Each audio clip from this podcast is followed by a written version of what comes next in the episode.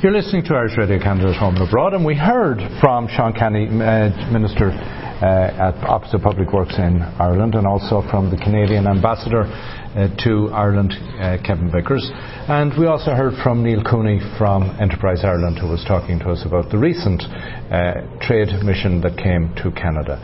But one of the coordinators and uh, the organisations on the Irish side that helps build bridges for both Canadian firms in Ireland and for Irish firms that are doing business in Canada is the Irish Canada Ireland Canada Business Association and Kate Hickey is here with me. Kate is um, I'd say chief cook, bottle washer, coordinator, uh, everything relating to making sure things happen. welcome, Kate.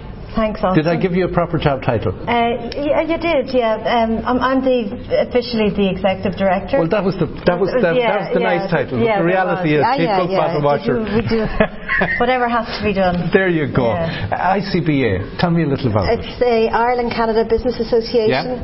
It was established in 1978 by people that were working for Canadian operations in Ireland. Um, so that would have been the likes of Tara Mines back way back then. Yeah, yeah, exactly. So we're 40 years old, yeah. and our members are Canadian companies that have operations in Ireland and Irish companies that are exporting to Canada. Right. And um, we have a few service providers as well, accountants. Um, and solicitors and okay. management consultants. Right. So our patron is the ambassador. Yeah.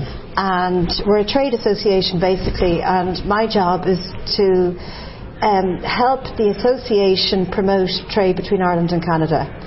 So we have sort of developed um, quite a strong Ireland Canada business community. We have a number of events every year, and I suppose what we try to do is have events that are of good quality. Mm-hmm. So we don't have a huge amount, but the ones that we have are a good calibre with well known speakers and they're well attended. So, Kate, how long have you been involved in the organisation? 2009. So you're long enough um, to have seen what would have been a turnaround in the Irish economy? And would you have seen, uh, has there been much change in the number of people getting involved in the association over the last yeah, years? absolutely. So, um, from the Irish point, um, there's more Irish companies looking at Canada as their first export market right. instead of going the usual route of going to the UK and then possibly Europe and then North America. But they're looking to enter North America through Canada now because it's so expensive for them to locate an office in the US. Mm-hmm. Uh, particularly in Ontario because the, the public procurement system in Ontario is very transparent and it's quite accessible. And so in the software industry, you get a lot of small Irish indigenous software companies um, selling in Ontario and with the help of Enterprise Ireland. Mm-hmm. So, so on the Irish side, there's a, a lot of activity, but companies at, uh, at the almost not far beyond the startup stage. On the Canadian side, we have Canadians and co- companies in Ireland that are there not because there is no tax advantage for a Canadian company in Ireland, but they're there because of the skilled workforce that's there and because of the business culture is aligned with the Canadian business culture. So now, over the last number of years, the number of work experience program visas in both directions grew tremendously. Yeah, sure. So that would have resulted in uh, people uh, going back and forward, yeah. Irish coming to Canada and some Canada, Canadians going to Ireland. Um, does your organisation, or would you say that the members in your organisation, as a result of these programs, um, were able to draw on some of the skill sets coming in, and would they have come to you, either the students or the people, as a, as a means of connecting into networks? Well, no, what we advise them generally is anybody that's going to work and live in Canada, the first thing we say is join your local chamber. Particularly right. the chambers in, in Toronto are really, really active in Ottawa. In um, Calgary, they're really active chambers. They have a number of social events and, and from that business networking happens as well. So that's what we assist with. We, we have very little that we can do regard visas, mm-hmm. but um, but we do facilitate introductions right. if Irish businesses require that. Right, right. You know the, the six degrees of separation of that course, we know people who it's, know people. It's who you know. Yeah, yeah. It's who you, after it's who you know, it's what you know. Yeah, it's true actually. It yeah. is. Um, so this uh, particular trade mission, then you uh, were participating, and there were a number of Irish companies participating. Some of your members were involved. Yeah, for one company we had involved was Sure Skills to do e-learning and they opened an office a couple of years ago in Ottawa mm-hmm.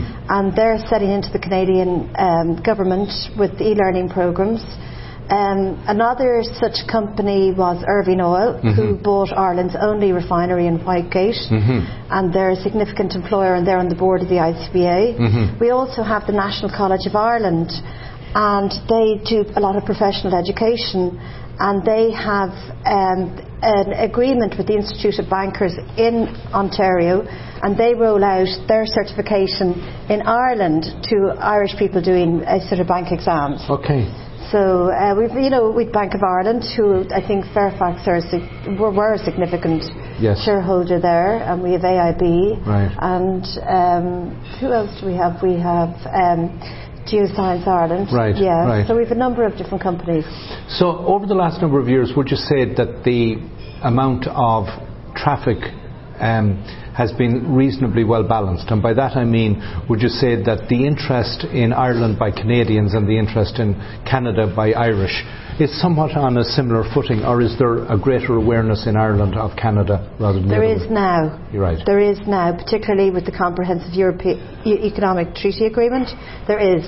Um, and also because it looks like at the moment that it's only going to be the only sort of free trade agreement that will stand up in North America. Mm-hmm. So uh, there's a significant awareness of Canada as well. But the uh, amount of people emigrating there every year has raised the awareness too. Right. So in terms of the Irish, you know, Ireland is an opportunity for Canadian investment.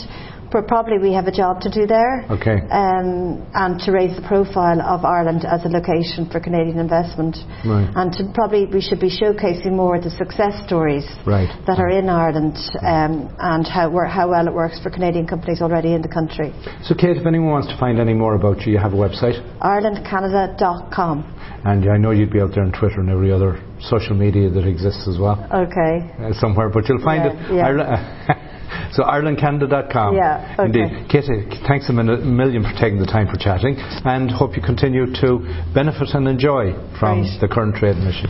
Thank you.